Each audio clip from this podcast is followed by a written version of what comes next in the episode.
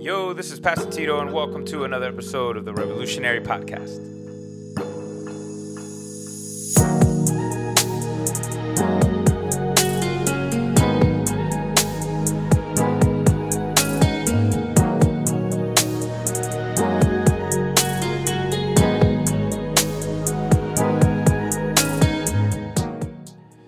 Listen, I want to start off by saying we all, and I've used them too, we all have a ton of excuses on why not to do certain things. And people have excuses on why they can't grow or don't uh, want to spend time or don't have time to be able to do what they need to do to know God and all these things. Well, my prayer is that I take away every single excuse that you can ever have. And that is the point of today's message. As we were talking about worshiping, guys, worshiping is not only expressing our heart towards God, but also worshiping is reflecting on how God expressed his heart towards us. And one of the greatest ways that he, well, the ultimate way that he expressed his love for us is like what we were singing about. It was the cross. But another great way that he has expressed his love to us is right here. I'm holding it. Y'all know what this is, right? It's a Bible. This is a great and a mighty way in which he has expressed his love for us. But I know that there's challenges to you diving in and messing around with this at home.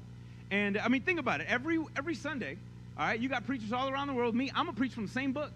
You know, you know, after thousands of years, you don't think, you know, like, you know, we couldn't advance to another one. Does God not have a sequel, a part two? Why are we still revisiting the same book? Well, there's a reason why we're re- revisiting the same book. And then I tell you, go home and read the same book over and over and over again. And I know that there's challenges, guys. I've experienced and still experience the same challenges. And I, let's let's see if we can get some uh, very brave uh, folks online. Anyone else here? All right. Tell me, uh, tell me I'm wrong. Tell me if you agree then with me in this case that sometimes reading the Bible is difficult. It is hard because the book is hard. All right. It's hard to read it. Yes or no? All right. I'm I am one to raise my hand and say yes. There's a reason why it is hard, and it is. So if if you have that excuse, that's that's a valid one. It's not good enough, okay? But yes, reading the Bible, I don't do it, Pastor, because it's just too hard to read it. You with me? I got another one. I don't read the Bible. It's hard for me to read the Bible, Pastor, because it's too boring. Can anybody? I'm gonna raise my hand. I'm like, there's some sections.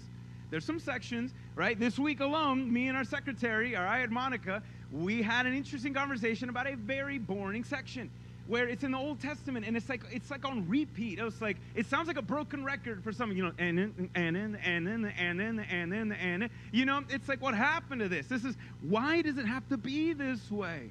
I mean, we got through it and there's a reason why, but you had to go past that, right? There are some parts that are boring, right? If you if you read the even the Bible, you start with Matthew, you're like, all right, that's an interesting story. Then you read Mark, I'm like, wait a minute, it sounds like the same thing. You read Luke and John, I was like, yo, why do they keep on killing this guy? Right? If you read it like that, it's weird, right? It's like they keep on killing the dude. What's going on? And so I get it. It could be hard, it could be boring. This is the other one. This is no good. You, if you use this one, you better not anymore. Don't use this one in front of me. Well, I just can't read the Bible because I'm just too busy. I'm too busy to read the Bible because it is hard and it's kind of boring and I'm just too busy. I don't got time for that. I'm too busy. Don't use that one in front of me. Because like somebody once told me, we are all we are never too busy for the things that we really want to do. Never too busy for the things that we really want to do. So there has to be something else. Now, I'll give you a quote from A.W. Tozer. We're going to kick things off like this. He says this The Word of God, the Bible, theologian A.W. Tozer back in the day said this The Word of God, well understood and religiously obeyed. I love the, the, the twofer there. You see that?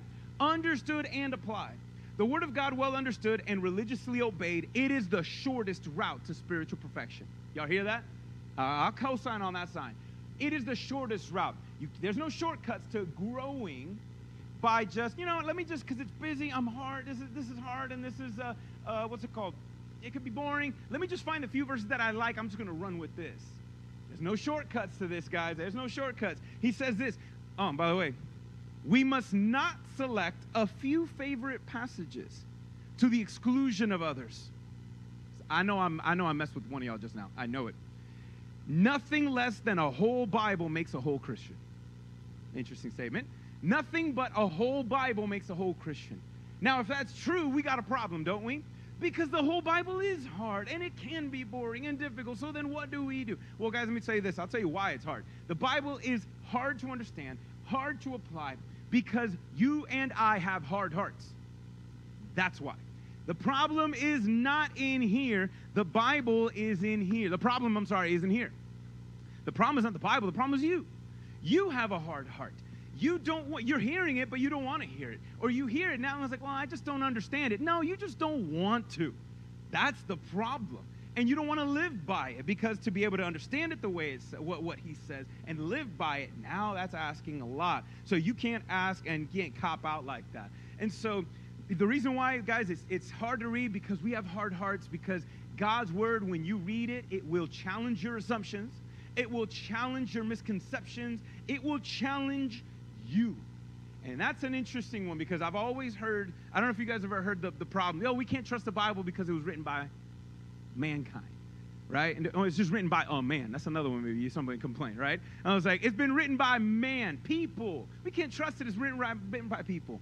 I can't, I don't know who to give this quote to, but I heard somebody say this. Listen, if the Bible was man made, then why does it go against so much of man's desires? That's an interesting one to think about. If the Bible is man made, then why does it go against so much of man's desires? Because a man might have wrote it, but God spoke it. Something different. And so that's why, guys, today, how we respond and how we react to why God's word is important. So we're going to talk about today what is the Bible, how do you read it, and why you should. All right, that's the practical application. And we're going to look at Paul's the next stop on Paul's second missionary journey to be able to learn this lesson. All right, so we're going to read from Acts chapter 17, verses 10 and 15. We got six little verses, so let's run it. Let's go to, I got to go there. I'm not even there. All right, Acts 17. We're going to have it on the screen online. I'll read it to you if uh, it's okay. 17, here we go. Let's read verses 10 through 15. As soon as it was key time, nighttime, as soon as it was night, the brothers and the sisters, meaning the Christians in the previous town that we talked about, which was Thessalonica. This is where Paul was. The Christians in Thessalonica sent Paul and Silas away to a, near, a nearby town called Berea because of the threats that Paul and Silas were under. Upon arrival to the city, they went into the synagogue of, of the Jews. The people here were of an interesting description. Let's listen to this. More noble character than those from Thessalonica. It almost sounds like a slam, like he throwing shade out there. But listen, since they, these people, why were they a more noble character? Because they received the word of God with eagerness and examined the scriptures how often? Daily to see if this if these things that Paul and Silas were saying were true. That's what that's what that means. Verse 12. Consequently, meaning as a result of these uh, actions and attitudes towards God's word. Consequently, many of these Jews believed in the gospel. They got saved. Revival broke out in this town, in this synagogue. And then, not only that, including a large number of prominent the uh, Greek women as well as men. So these are influencers, politicians. I mean, listen, revival didn't just didn't just break out inside of the church; it broke out in the government. That's that's what happened on a Bible study. Look at that. Maybe we should try it. I don't. We'll see. Um, he goes on and he says this, but, ah, here's a but. There's always something, right? When things are going right, there's a, oh, but. But when the Jews from the old town, the nearby town Thessalonica, when they found out that the word of God had been proclaimed by Paul in Berea, they came there too, agitating and upsetting the crowds. Then the brothers and the sisters in now the Christians in, in Berea immediately sent Paul away to go to the coast but Silas and Timothy stayed on there in the town. Those who escorted Paul brought him as far as Athens, outside of Macedonia, which is where they were, outside of the Jewish the jurisdiction of kind of like the police and the local authorities. So they brought him outside. Uh, after uh, receiving instruction, Paul and Silas, for Silas and Timothy to come as quickly as possible, they departed. And so from there, we're going to talk about next week. We're going to talk about what happens up with Paul in Athens. So there we go. That's the situation. So how does all of that help us answer the question that uh, we were looking at? So let's just look at that. There's three parts here, all right? let's look at Paul and Silas. Let's look at those Bereans, and then let's look at those Christian Thessalonians. All right. Well, not not the Christian Thessalonians, the non-Christian Thessalonians. We're gonna look at that. And so, first one, we got Paul and Silas. What did they do? They showed up, explained the word of God, and proclaimed the gospel. Now, do you guys remember what time did they had to leave? What time did they leave the one town to go to the other? What time of day? Nighttime. The, now, the, that's important. The reason why they went at night is because of the threats that they were under. All right. Have you ever had anybody like a parent, or maybe you're a parent, you tell them, "Hey, it's getting late, right? Don't drive." Right? Don't drive at night. You know, don't do that. Have you ever had to like stay over at somebody's house because it was too late to drive home? Right? One of those kind of situations. Okay? That happens. That happens a lot. And so here's the thing. Why do we not want to travel at night? Because for whatever reason, right? We think it's, you know, it's, it's dangerous, right? Who knows what's going to happen? Well, if it's dangerous now, could you imagine back in the day? All right? So you didn't travel at night because it was dangerous back then. You don't got cameras and traffic signs and cops on all over the like it was different. You didn't travel at night unless you had no other choice. And so, I mean, traveling during the day was dangerous. Traveling at night is even more. And so that tells you the reason why they had to go at night was because of the threats that they were experiencing from the other town. It was that serious. They couldn't wait till the next day. And it also says a lot about their faith and their courage. Like saying, listen, all right, there's a lot going on, but you know what? I don't care. We're going to walk whatever in the valley of the shadow of death. I know you're with me, right? And so they're going to go. And so this gives us an encouragement, guys, to keep pressing on. Listen, this breakout, this breakthrough that happened would not have happened if Paul and Silas would have made some excuses. And guys, for us, if we want to experience more of God in our life, listen, we got to have to go through some, you know, something. We just can't wait for opportune moments. Man, we just got to walk by faith. All right? And God God shows up. And so they go to the second most important town in that region of Macedonia, which is Berea. It's the center of religious, their religious cult. So there's a lot of demonic worship. I mean, here, this is the center of their demonic worship in the nation. And the other thing that's an interesting detail, which is going to be important for us, Berea was out of the way. All right, we got highways today, right? I, I live nearby a highway. It's um, Veterans Expressway. We got I 275, 75. We got all those highways, right? And why do we drive on highways? Why do we make them? Because it gets us to point A to point B faster, easier, safer, usually, unless it's I 4, right? Whatever. That's a disaster and a half, always here in Florida, all right? And so the thing is, all right, highways, they had highways back then, guys. Big ones. They had highways that you were, it was easier to travel and you can go from point A to point B quicker. But here's the thing Paul and Silas, when they would go on these missionary trips, they would go along the highway to key points.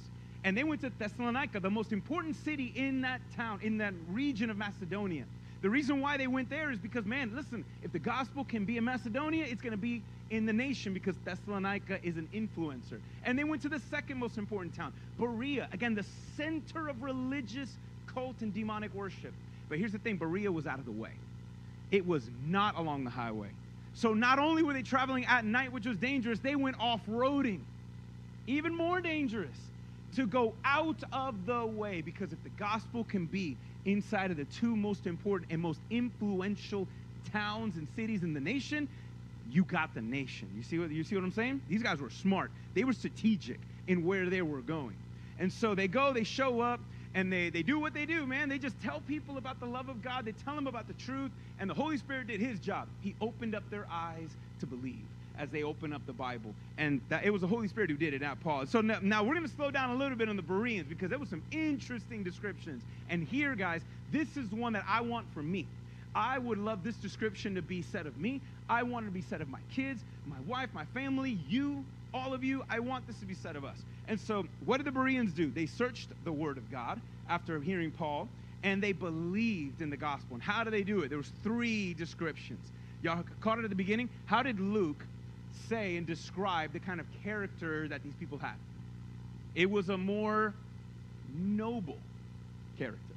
Now, again, when we read that translation, it almost sounds like, yo, the people over here in Berea, yeah, they were nicer compared to those Thessalonians, bro. They were, oh my gosh, you know? And so he's not insulting the Thessalonians. He's saying there was something about the Bereans that was better. And the noble character, the word actually noble doesn't mean better or holier or anything like that. It just means that they were of more open minded character. Y'all tracking? That's what the word means. He, they were more open minded. Meaning the Thessalonians, yo, they were some they were some hard heads, man. They gave Paul uh, an earful. Every time Paul would say something, they always got something to say right back, and boom, boom, boom. And so the thing is, these Thessalonians are, hey, wait, you guys, you're saying something we've never heard of. We, you, you're saying something that we've heard is really controversial. So tell you what, Paul, make your case. We're going to listen. Ooh, that listen, that, that's a good description. That's a good description for a lot of us if we applied in our lives to be very open-minded when we want to hear someone else. You know, James talks about this, a classic verse. A lot of people know this one. James, well, a lot of Christians have heard this one, where James encourages us to be quick to listen, slow to speak, and slow to react. Slow to anger means slow to be emotional, right? Our tendency when you want to talk about something controversial is what? We tend to react emotionally, speak, and not listen, right? How many of us have gotten into conversations like that and turned into arguments because that's what it is? right? The only time you're listening is when you're going to jump into the conversation. Almost like if you're playing double dutch and you're waiting for the moment and you're like, all right, there it is. And so, and you jump into the conversation, you're not really listening, you're just waiting to rebuttal. You can't have a conversation like that with people. Guys, you know what uh, James actually says? That's how your approach is to God. When he says be quick to listen, who's he talking to? He's not saying be quick to listen to people. In the context means be quick to listen when God has to say something. Be quick to listen and slow to speak and slow to emotionally react. The speaking is be slow to assume what he's saying and be slow to react emotionally what he's saying. Listen. Listen. So that's what being open-minded is. Now, being open-minded is good, but it's dangerous. I love um, theologian G.K. Chesterton. He has these two great quotes about it. The first one is this. He says, "Don't be so open-minded that your brain falls out." I like that, right? So there, there's an extreme to being open minded, right? There's an extreme to it. You can be so open minded that you don't even know what to think anymore, all right? So don't be so open minded that your brain falls out. But here's the thing what's the point of opening your mind? G.K. Chesterton says this See, merely having an open mind is nothing. The object of opening your mind, as of opening your mouth, is to shut it again on something solid. You see that? How can you eat food? You got to open up your mouth to be able to eat it. How are you going to be able to learn anything? You got to be able to eventually open up your mind and then clamp it on something solid. And the solid thing that we want to clamp on is the truth. So they were of noble character. That's a good description for us, guys. I mean, honestly, if you all walked out of here and we asked and prayed, God, help me to be more open minded when I'm listening to my kids. I actually had to practice that last night. Where's Josiah? We had that conversation last night. And you and I, right, we had to talk. And I wanted to emotionally react, and I'm trying to listen. Uh, inside, I'm, I'm trying to listen. I'm like, don't say anything, don't say anything, just listen. And then, oh, okay. It's hard. I get it. But man, being quick to listen, open minded. Before I say anything, let me make sure I understand what you're saying. You see that? That's how you read the Bible as well. Before you assume and jump, well, I think this is what this means, and I think this is what. Hold on. Wait, God, what are you really trying to say? Slow down. Be open minded. The other one is this He said that they received the word with eagerness and examined the scriptures. So when they examined it, they were, this was not a chore for them. This was like, all right, this is a good thing. And eagerness means ready, willing. They were excited. They, this is a practice that they always had when it came to God's word. And they weren't going to play around. They were like, all right, hold on, Paul. You're saying something as Jews, you, you're saying something that, can, that is borderline for us blasphemy. That there was a man who was, that God became man, and this man is the Son of God, and he's the Messiah. If you're wrong, that's blasphemy. And in their case, that's, that's death penalty stuff. And so instead of assuming, they're like, all right, we're going to check for ourselves. And they went, but which, by the way, I'm going to challenge you guys. I love for those of you, trust me, I see it as an honor, and I, I it is a high privilege, and I do not take it lightly to know that those of you guys that log on online and you watch in person, you, are hearing me. Um, you, you're, you're making th- this kid. This is going to change your life one way or another. I know that, and so, but I challenge you. So I, I, love that you guys do that, but do not, do not, do not, do not. All right, just simply base your faith on somebody else telling you what the Bible is. You hear me? I, I love that you should do that because I'm going to challenge you, and I, and I think that's you know I, I, like I like hearing more ouches than wow. I ain't gonna lie. Okay, I like hearing more ouches than wow. And so I'm going to challenge you, but then you got to be able to, don't take my word for it, go check on yourself. Go in it and look and confirm things. So I love that they did that. That what they had, if, if the Bereans had an open mind, they also had hungry hearts. They had a hungry heart to want to know God. They're like, all right, Paul, if you're saying what you're saying and it's wrong, bro, you're in problem. You're, you got an issue. But if what you're saying is right, that changes everything. We're going to find out for ourselves. I love that.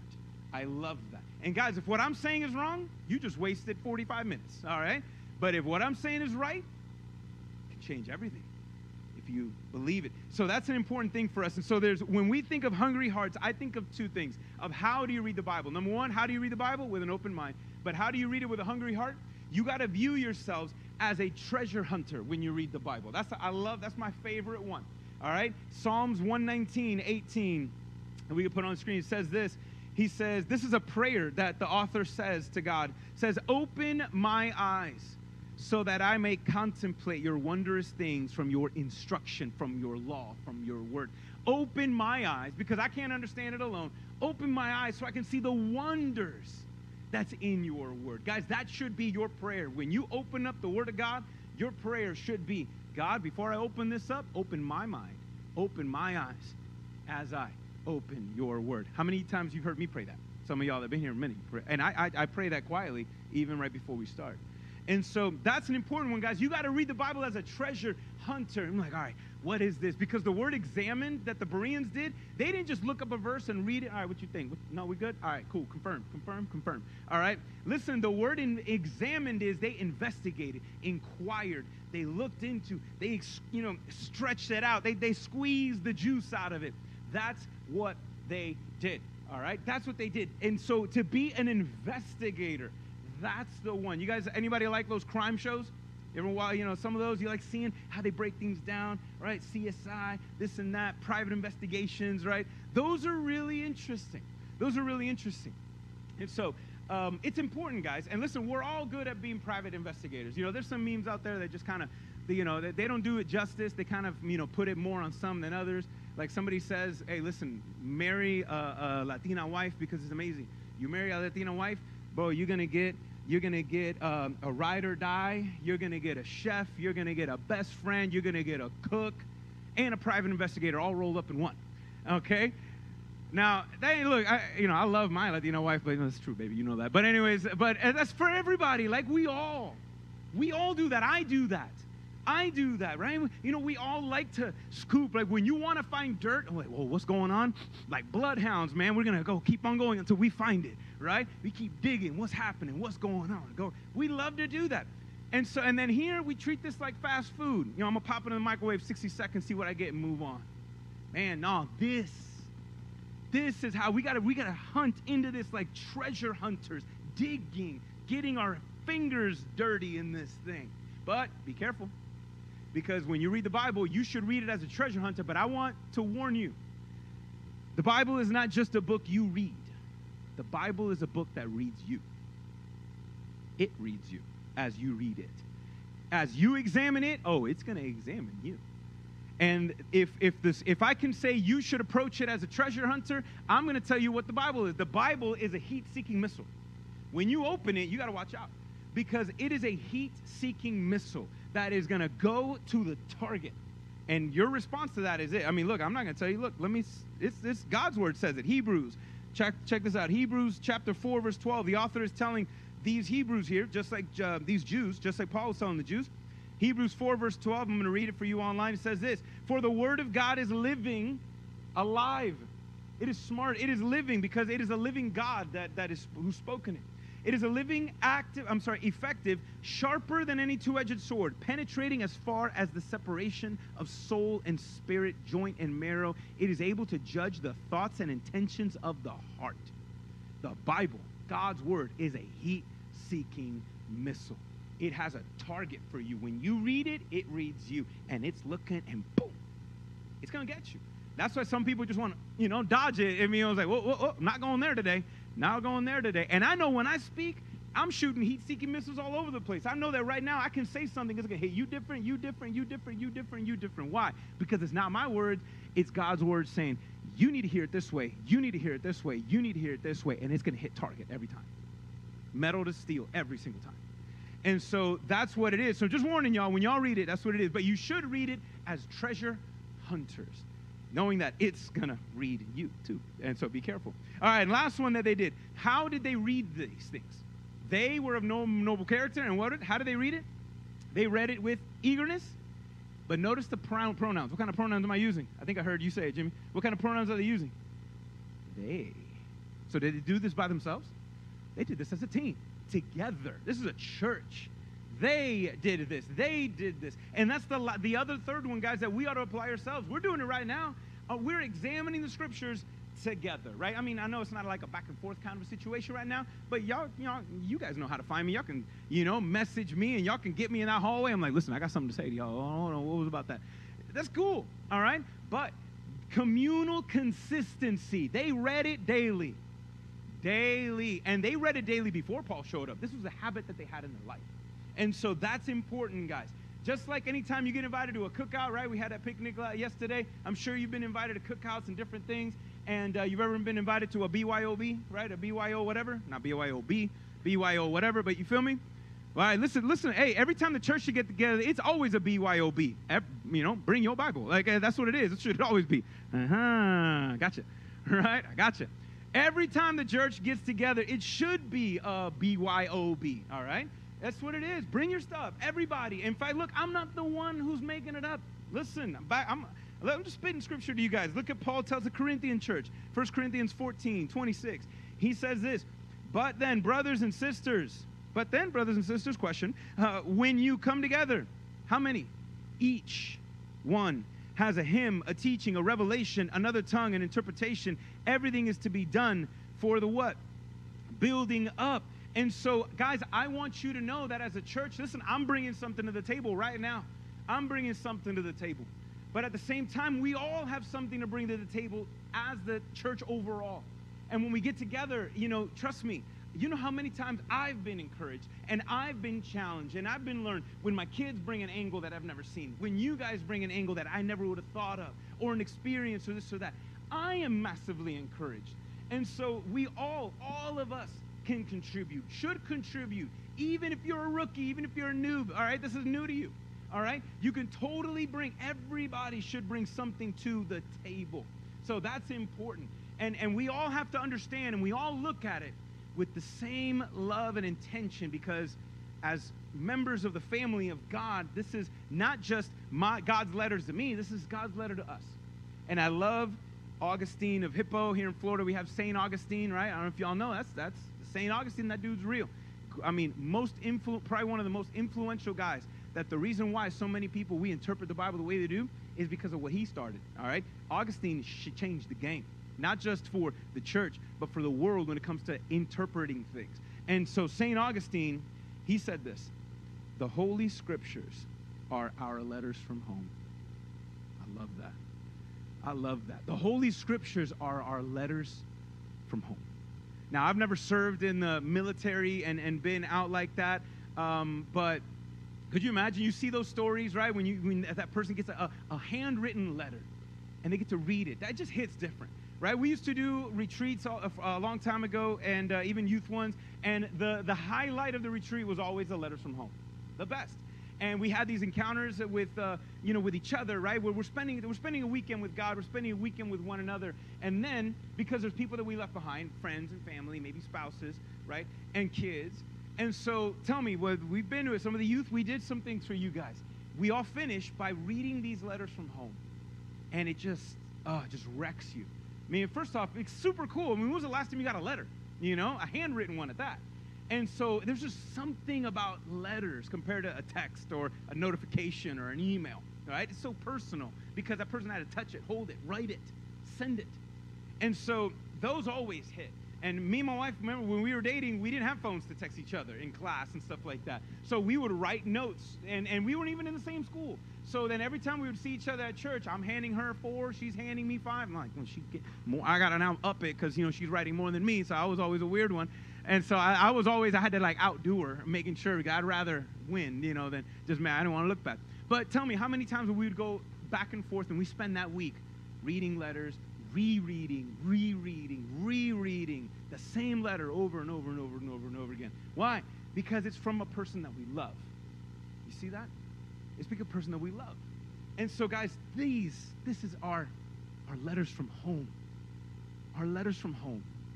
This is this is another reason why we should. This is what and how and why we should read these things, because it points us back to our heavenly Father. But just to wrap this section up before we kind of turn around and look the application here. So we're seeing a couple of things, right? It's I love the word consequently. Y'all caught that? Consequently. Meaning this church, these groups of people, they examine the scriptures with an open mind, with open hearts. I mean, they're diving in, they're devouring, and consequently, what was the result, guys, of this Bible study? Revival. Revival broke out. Revival broke out in this town because they had such a high regard for God, because they looked in God's word and they were humble to say, Lord, you show me. I don't want to assume that. I mean, guys, I know that's weird for me to say.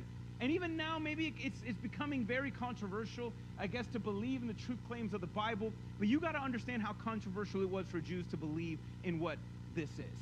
It was huge for them. And for them to have paused to look and let's just make sure. Oh my gosh. You know why they had that? Because they really loved God. And they said, Lord, you better tell me this because I don't want to be on the wrong side of you. If you say this is what you did and you show us, we will follow you and serve you and believe with all of our hearts. And so they did. And so that is such a beautiful thing. But you saw the but though, right? Here comes revival. God breaks out and but, right? That's always what happens. I don't know how many times, please, tell, please, I'm not the only one that you, let's say you have a, such a great time with God, such a great moment with God, and then something happens, right? And then it's some, you know, there's a fight that breaks out in the house, or some of the kids, or, or a flat tire, or your boss, or, uh, you know, something, man. It just kind of wrecks your day. It kind of wrecks your focus, right? Am I the only one? Thank you. Okay, all right, good. Now make sure. But so here we got made the Thessalonians, those guys that caused a riot in the other town because they didn't like what was going on. They caused a riot and drove these guys out. They could not leave well enough alone.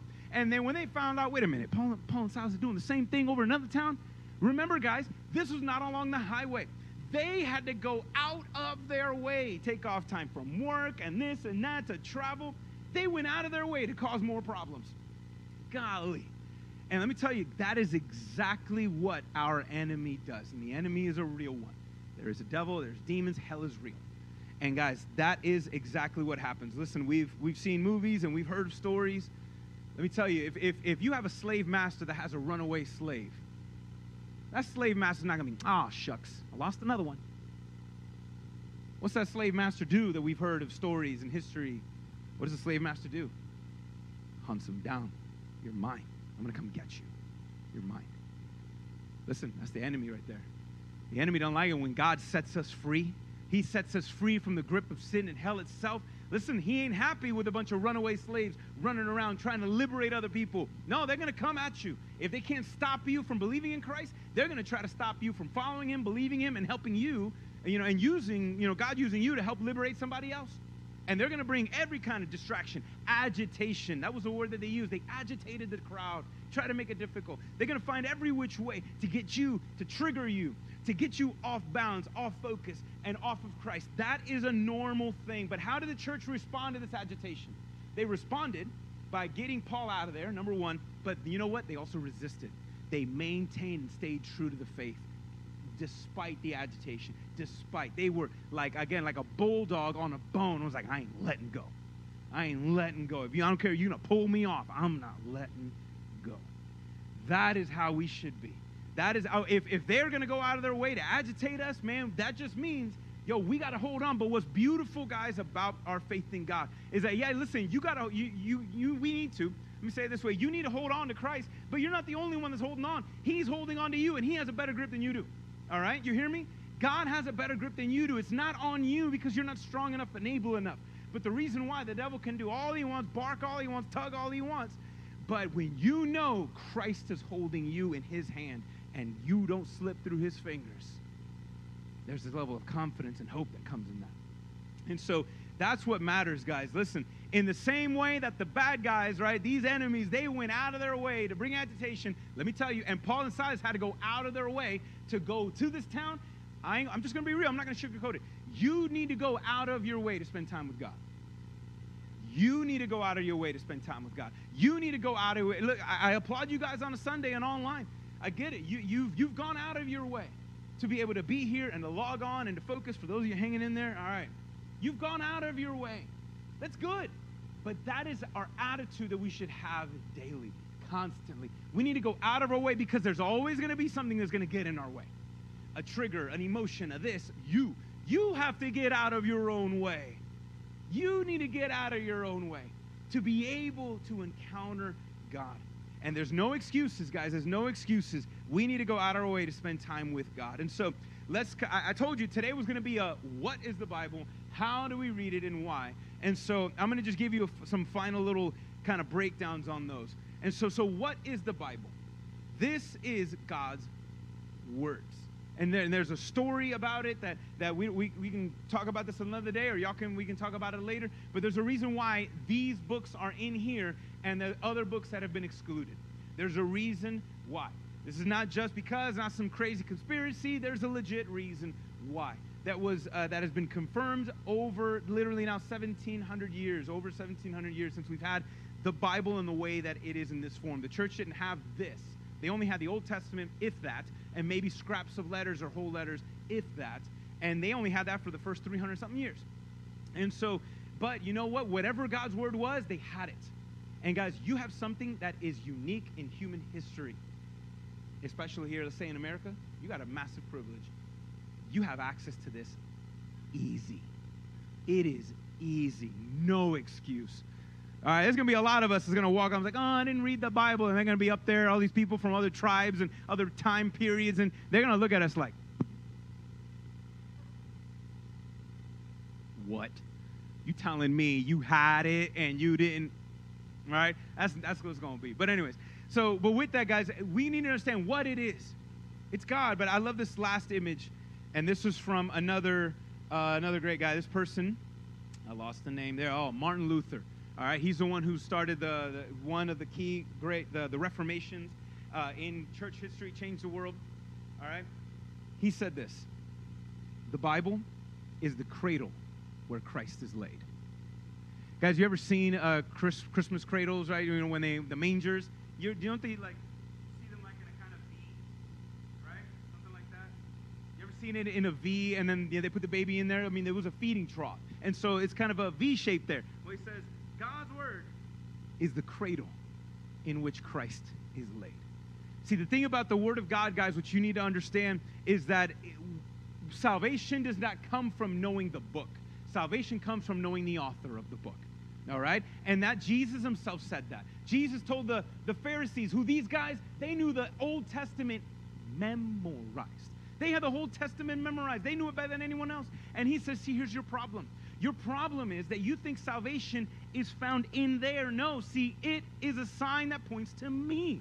This is a sign that points to me. That's why we call it a testament.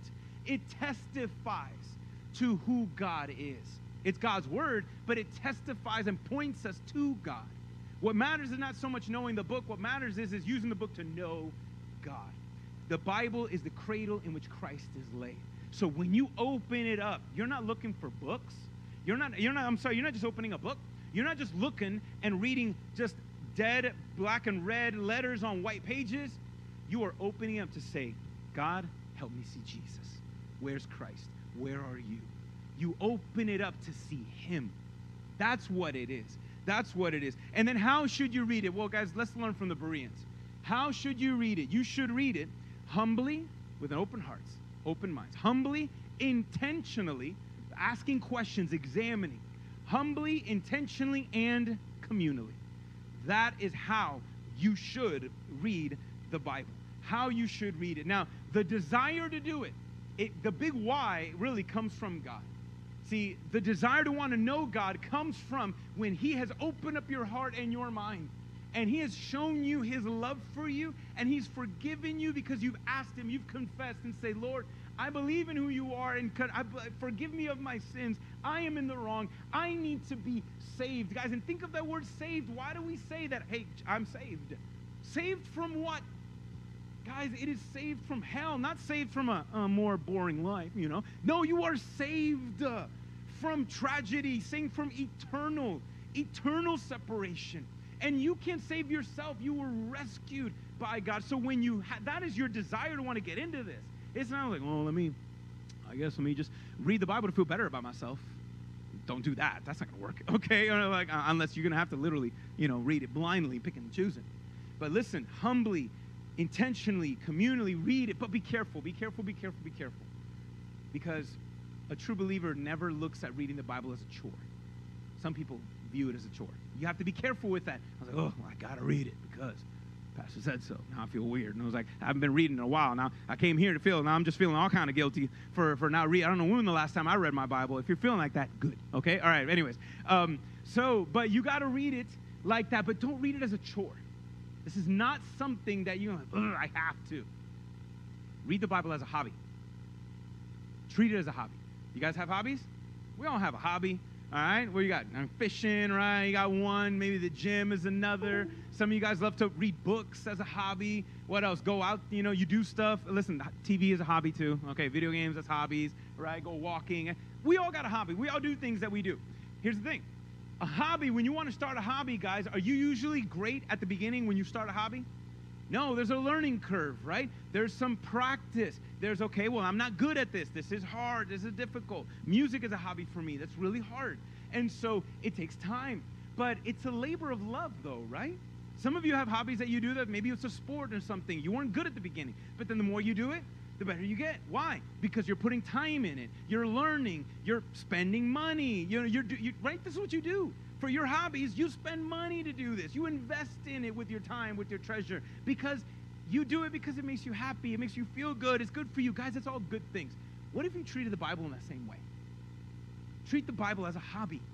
You're gonna read it. It's gonna, it, you know, it's gonna take you some time because it's hard. But there's certain things. If you read it intentionally, humbly, communally, you'll get started and you'll be able to learn and grow. And like, oh my gosh, this is amazing. And yeah, it may take a little bit of time, but it makes the difference Read it as a hobby, not as a chore. Oh, and, and look at it as a team sport too, right? Some hobbies are team sports. You do it with others. And that's the coolest thing when you do hobbies with other people that you love. Well, guys, again, this is a team sport here, right? I'm not just the one, I'm not on the field and you guys are my cheerleaders. That's not the case. That's not how it works. I'm honestly your cheerleader. That's honestly what I've been doing here. It's funny because I'm married one, so I know how to be a good cheerleader, right? I'm married one. And so, listen, I stand here every day not wanting you to cheer me on. I stand here every day to cheer you on.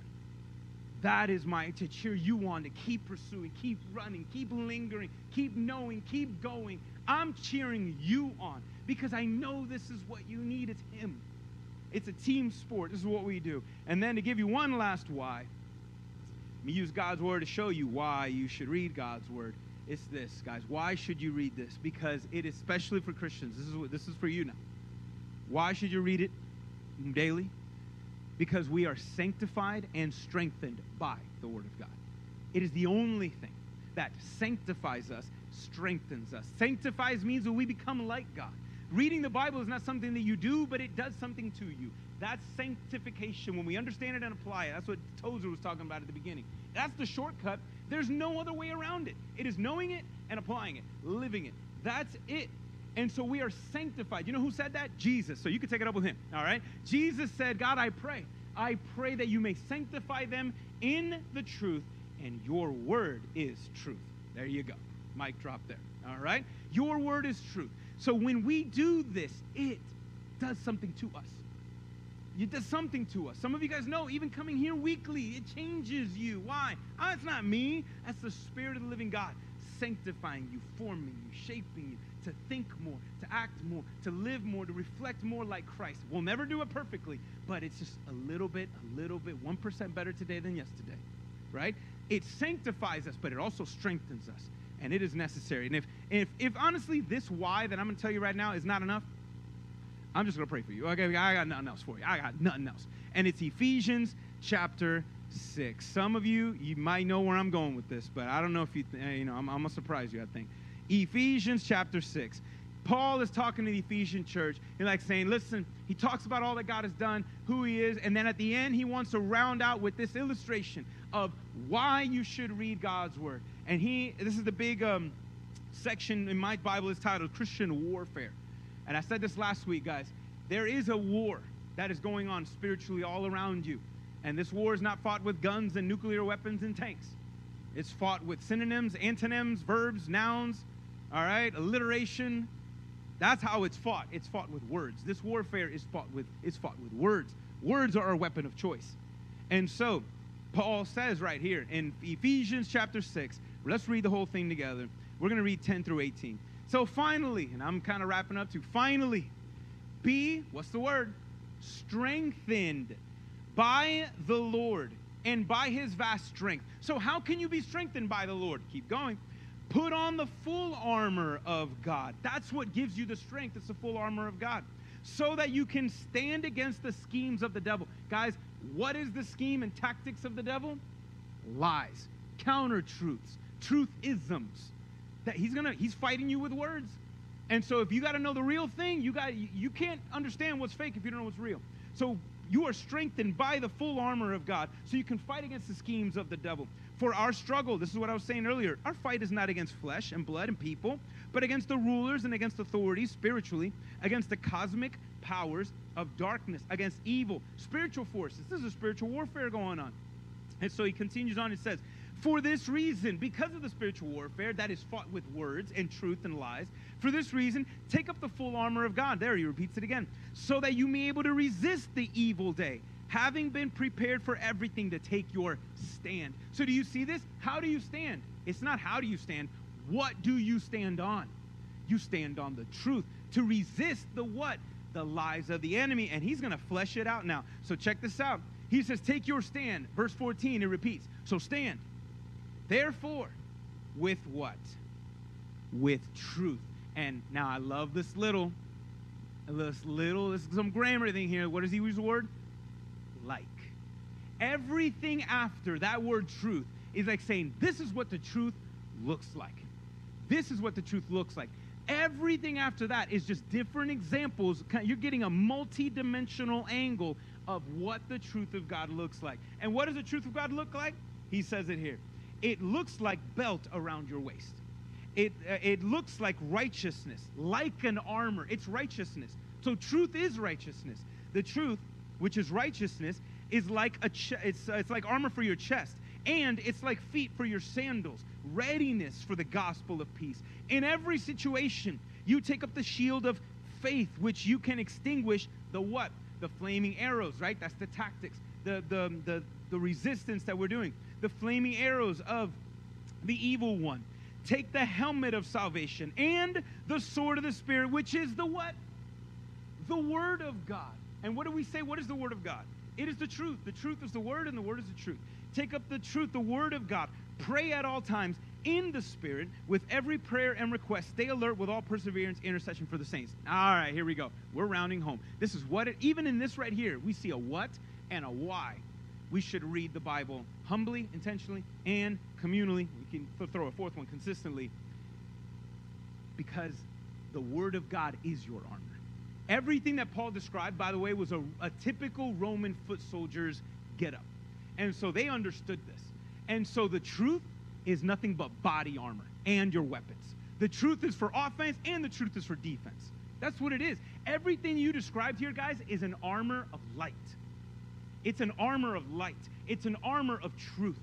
Your weapons are light. You know, how do we fight darkness? With light. How do you fight lies? With truth. So, this is what it is. This is an armor of light, weaponry of light.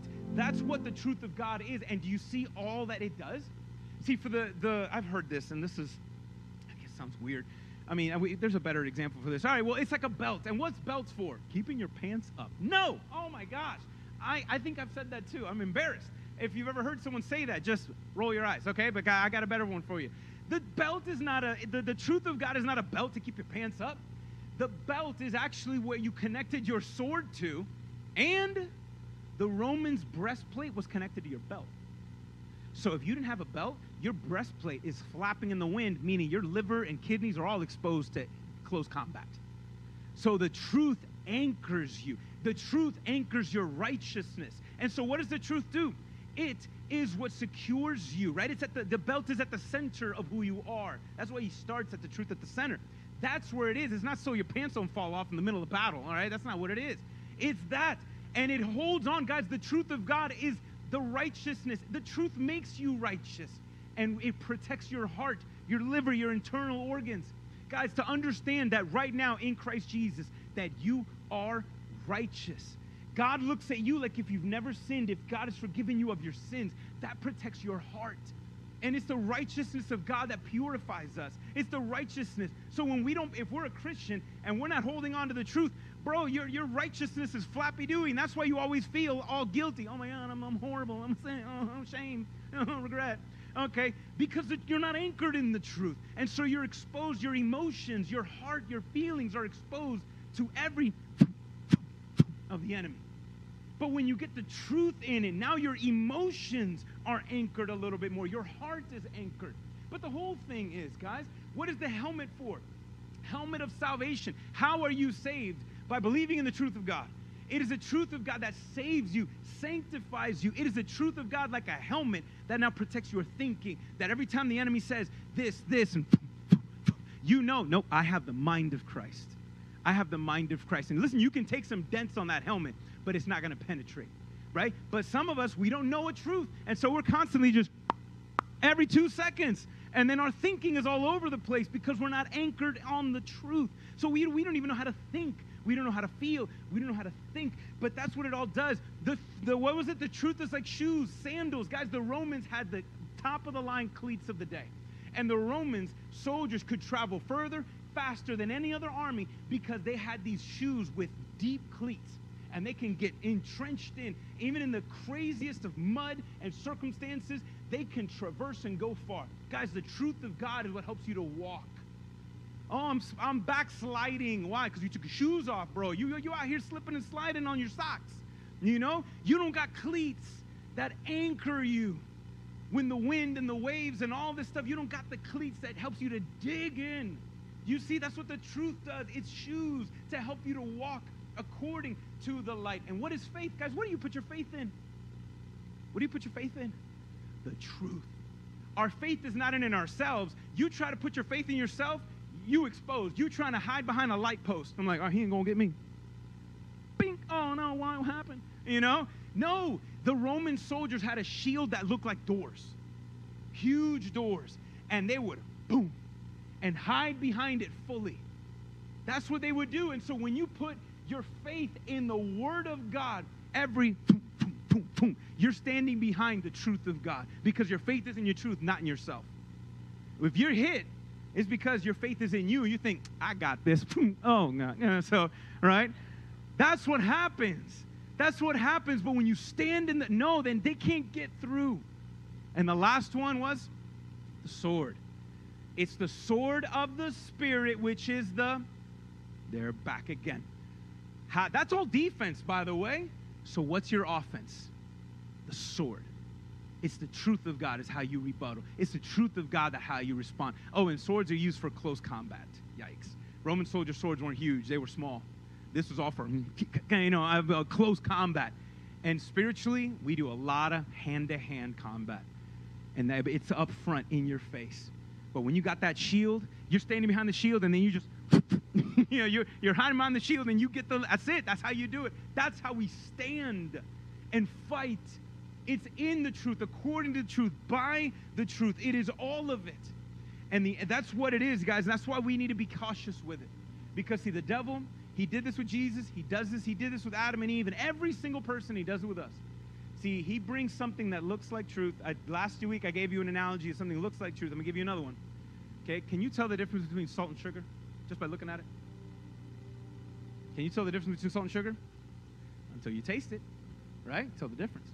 See, here's the thing the devil will take a lie, but he'll sprinkle it with sugar. He'll sprinkle that lie with sugar.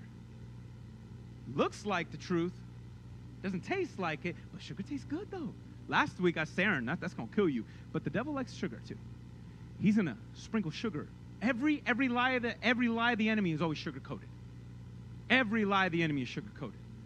Why? Because a spoonful of sugar helps the medicine go down. From Mary Poppins fans, spoonful of sugar helps the medicine go down. Well, a little sprinkle of sugar helps the lie to go down pretty good. Sprinkle of sugar. Tastes good, makes me feel good. I got some energy, right? So sugar does. But we all know the dangers of having a high sugar diet, don't we? High sugar, a lot of sugar intake, that's not a good thing. If all if everything you eat is just sugar, sugar, sugar, you become mm, you become there's something called insulin uh, insulin uh, tolerance, resistance. Insulin resistance. When your body is all out of whack and when you're insulin resistant, it's hard to get healthy, it's hard to lose weight, it's hard to do that because why? You ate too much sugar. Guys, and I actually had this is part of the conversation how my kids yesterday. And it was a weird one. And I'm talking to them, and he was like, "Oh, why did 90% of everything we got to do have to be about Jesus and God, the Bible? How come we do some more, more stuff?" Ugh, I can't. I can't explain it, but I get it. But the thing is, is like, I know other things taste good, feels good, you know, and I, my I, my prayer is that God helps them to understand. But the thing is, guys, it's just like sugar. If all you everything you eat is sugar, you're going to be intolerant of sugar? Well, here's the thing you can be intolerant of the truth. You can develop, uh, you know, truth resistance because all you're hooked on sugar. Sugar is addicting, isn't it? Sugar is addicting. It gets you. And then now you got all these other things diabetes, this, that, all this other nonsense because of high sugar. But if the if the lie of the enemy is sugar coated, then what is the truth of God? It's it's got a little sprinkle salt. Salt's different. Salt enhances, right? Sugar does too. They both enhance flavors, but sugar and salt do different things. Okay? See, salt is always known as a preserving agent. It, it keeps from decay. Sugar promotes decay. Salt prevents decay. There's a difference. There's a difference there. The salt of God, and you can't have a, you know, I know you can have a high sodium diet, but you can't have a high sodium diet of the truth. All right, so there you go, just in case one of y'all wanted to throw that at me, okay? All right, it's a little different. This salt is different.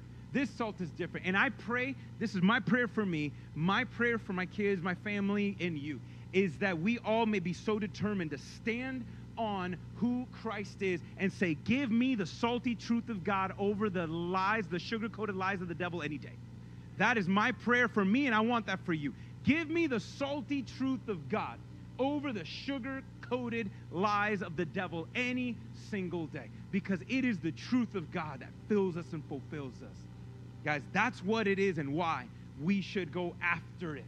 And I'll give you one last warning to wrap up. And I, I put this on you earlier. Okay? We don't place our faith in the book, our faith is in the author of the book. Now, because we believe in the author, we cherish the book. You see what I'm saying?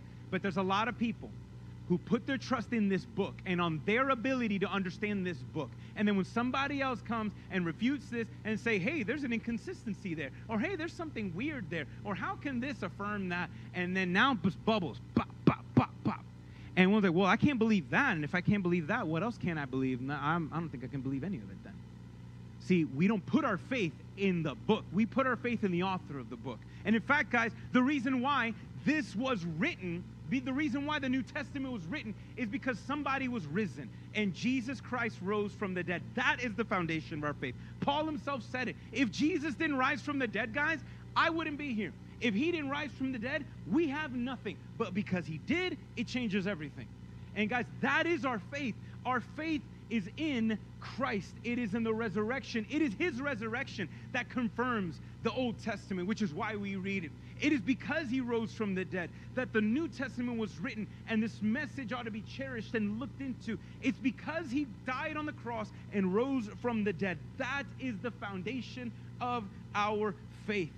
It is not just so much on what was said, but who said it. And who said it? A living God who loves us.